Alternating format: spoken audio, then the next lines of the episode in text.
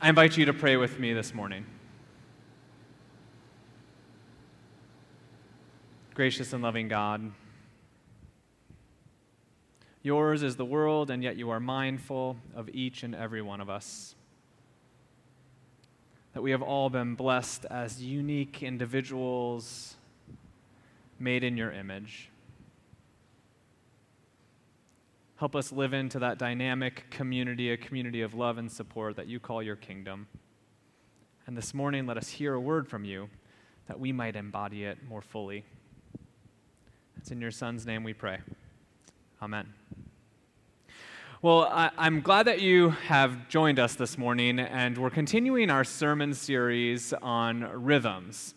Or, in fact, I should say better, that we are out of rhythm. And so we're looking to dig deeply into the well of Christian tradition so that we might instill some rhythms, some healthy spiritual rhythms during this time when so much seems out of sync and out of whack. I mean, right now, a number of places throughout the U.S. are scaling back their reopening phases, and I mean, thankfully in Hawaii we haven't uh, gotten to that level, but you know, many of us are concerned about um, different times when tourists are going to come back. What's that going to do? I know that our economy needs it, but anyway we don't know what tomorrow's going to bring, all that to say. I uh, bumped into a teacher, one of Hudson's elementary school teachers, and she doesn't necessarily know what's going on next year at the school systems, and we're just all figuring life out right now.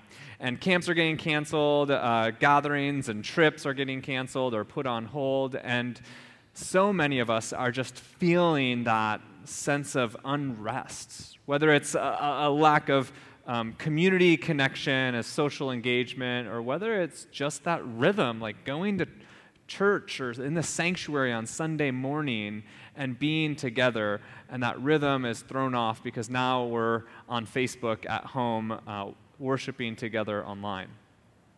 I thank you for participating with us during this time, and I want to continue to think about how we might shape our lives together going forward. Bishop Grant Hagiya at the annual conference, he, he pushed us and says, Now is not the time to hope for the day when we can go back to the past. Now is the time when we can look forward to the future on the needs and what it's going to be like post vaccine of COVID 19.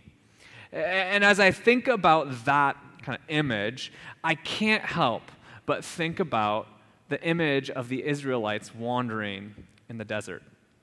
They had just been freed from uh, Egypt and they were their slaves and in bondage, and yet it didn't take very long of being in the wilderness on their uh, daily ritual of manna and quail that they started complaining to Moses saying, I wish we could go back to the way it was. Even there, we had bread to eat.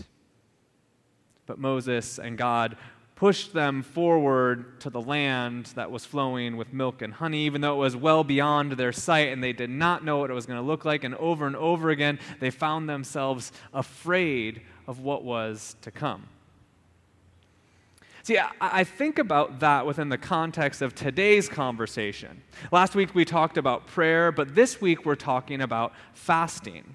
Uh, fasting has been a long standing tradition within our history of faith, going back to just that story I talked about, going back to the wilderness story.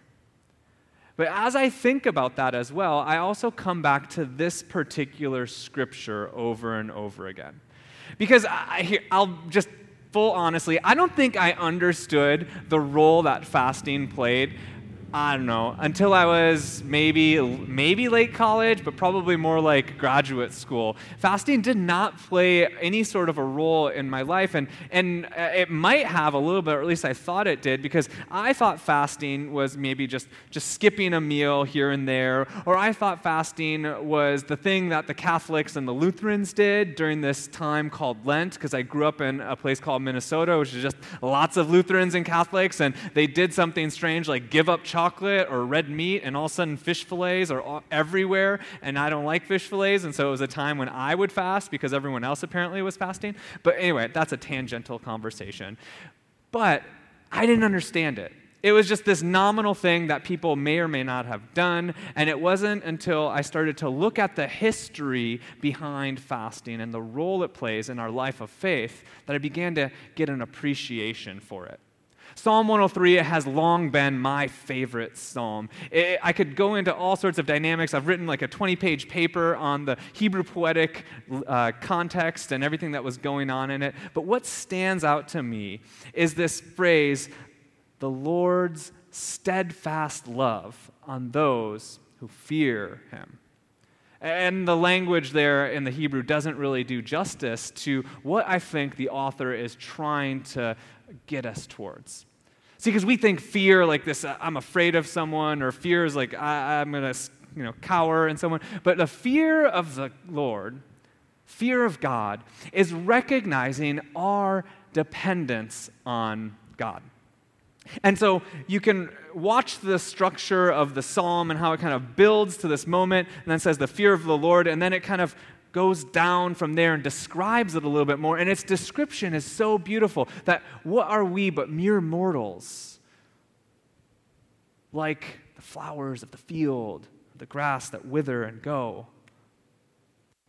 But God loves us nonetheless. God speaks to us that we are God's beloved. The thing is, though, is that in the midst of our routines that get out of sync, we start to forget that truth.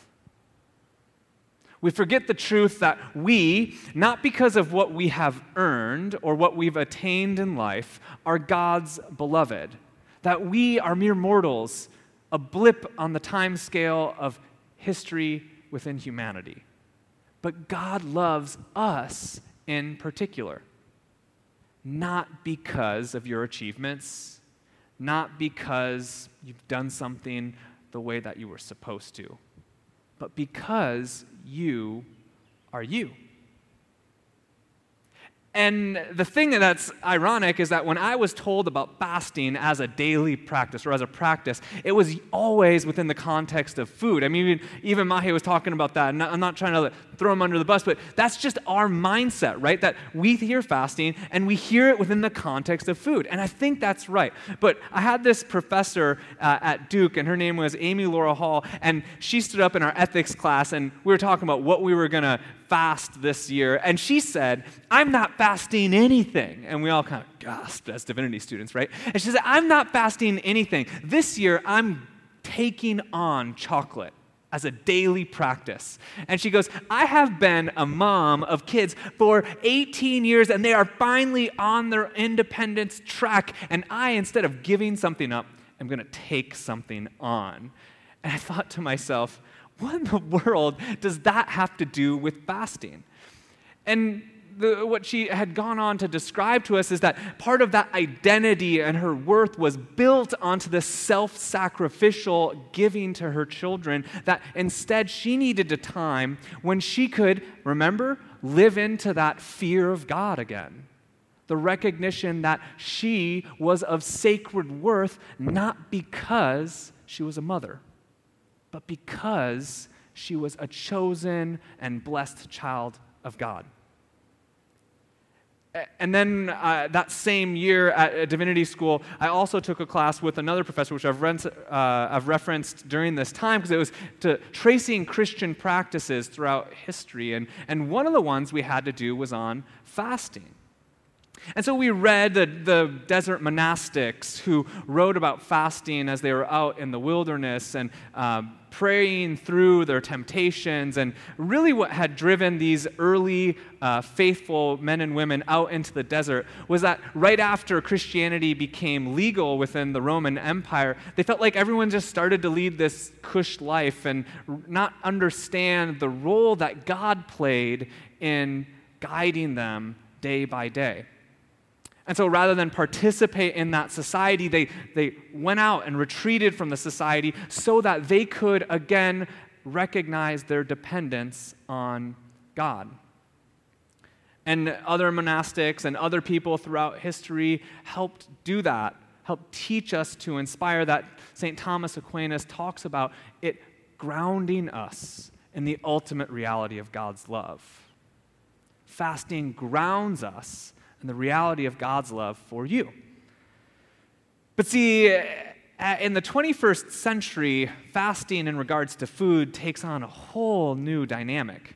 Because, especially in the United States, uh, most of us that we, ha- we know don't have a food insecurity problem. In fact, most of us have a overeating problem, right?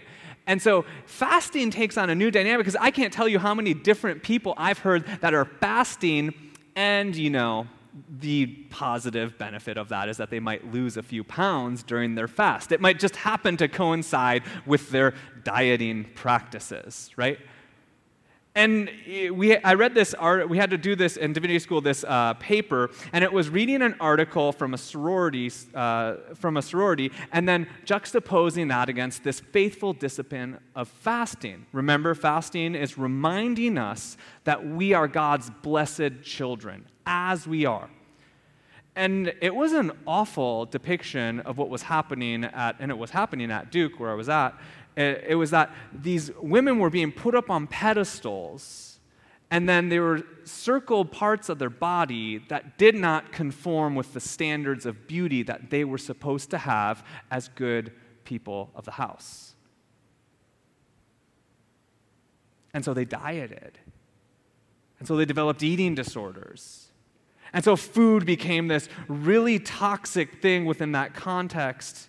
And if someone were to tell them a spiritual practice is to give up eating, they would say, Hallelujah, I can do what I really want, which is make my body look a better way and be faithful at the same time. They were beautiful to begin with and did not need to change the way their body looked in order to know that. You are God's beautiful, chosen child now, the way you are, and you don't need to change it through a fast in order to become better. Fasting reminds us of our reliance on God. So, the thing that we think we need, we give up so that we can live into the reality that we are God's blessed children. So, our professor of this class, after writing this paper and recognizing the meaning of fasting and how sometimes it doesn't correlate with food in our culture as much as it used to, she told us to fast technology. And, friends, I need technology. If you knew that, like I, I need it. I need to answer my emails. I need to write my papers. I need to communicate with my friends. I need to check out, make sure I'm not getting behind on the news because I don't get paper news. I need technology to survive, right? But she made us for an entire week plug in our cell phones to the wall and pretend that they were a landline, and only open our computer if we were doing an assignment for another project, another class and it was hard because I was working at a church. I was the youth director at that church. And I felt like if I did not answer my email the hour that I received it, that they would feel like I was not a good pastor. And if I felt like I wasn't a good pastor there, how could I ever get a full time job in ministry where people would trust me and think that I might be on top of it? How might they ever think that I could lead people to believing that they are children of God? Unless I performed. And as I resisted the temptation, I don't have my phone on me. I don't have my phone, which I actually don't. I actually looked for it. As I resisted the temptation to look for it, to reach for my computer, I was centered for a moment. And it wasn't just because technology is technology, it was because I needed to work on my paper. I needed to communicate via email. I needed to be perfect because I like to be a perfectionist sometimes. And then I reminded myself in those moments I am a child of God, regardless of if anyone else thinks it. That I am God's child, regardless if or not, if someone says, that person's not good at this, that person doesn't look the right way, that person doesn't do things perfectly. And it was a challenge and it was a test, but it grounded me in God's love for me. Fasting is a practice that can ground us in God's love, that reminds us of where our true identity lies. So if you struggle with body image and think that your body needs to look this way, I actually don't recommend that fasting be your pra- uh, food, be your practice of fasting. it gives in to the temptations within you that you are just living into this idea that you need to conform. What can you do that releases that? I, I hearken that one of the people groups that could fast more appropriately in the 21st century are bodybuilders. They're trying to gain muscle mass. To not eat in that context while they're trying to be bigger is giving up something that they think they need to do. Technology might be another. Specific types of food so that you can learn to live more justly might be another. Or maybe you're like my professor that have given up and given up and given away and given away. And so your fast is to take on during that time. Because it's going to require you to do something different. I have a friend that is, uh, was telling me about their experience with their counselor recently. And the counselor said to them, they said, You need to take an hour for yourself a day. My friend was not having it. Because what about the dishes? And uh, what about the laundry? And what about all the kids that that friend has to feed? That is impossible. Taking something for yourself can be a fast as well. Centering yourself in your identity that you are God's beloved can be that for you. So I hope this week you can prayerfully think through how might I give something up or take something on that grounds me in my identity, that I am God's beloved, and that God, despite our mortality, despite being like the grass of the field and the flowers, loves us nonetheless. So the praise team is going to make their way back up. And I invite you to pray with me as they do.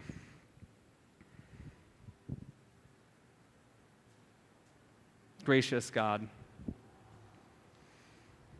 we thank you for making us in your image. And this week, we pray that you would help us fast, but fast in a way that leads us to our true identity, which is your beloved.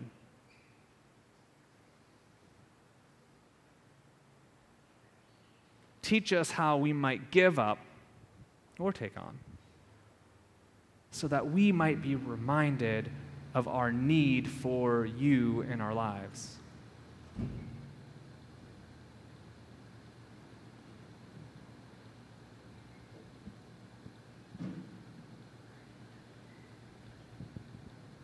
And it's in the name of your Son that we pray. Amen.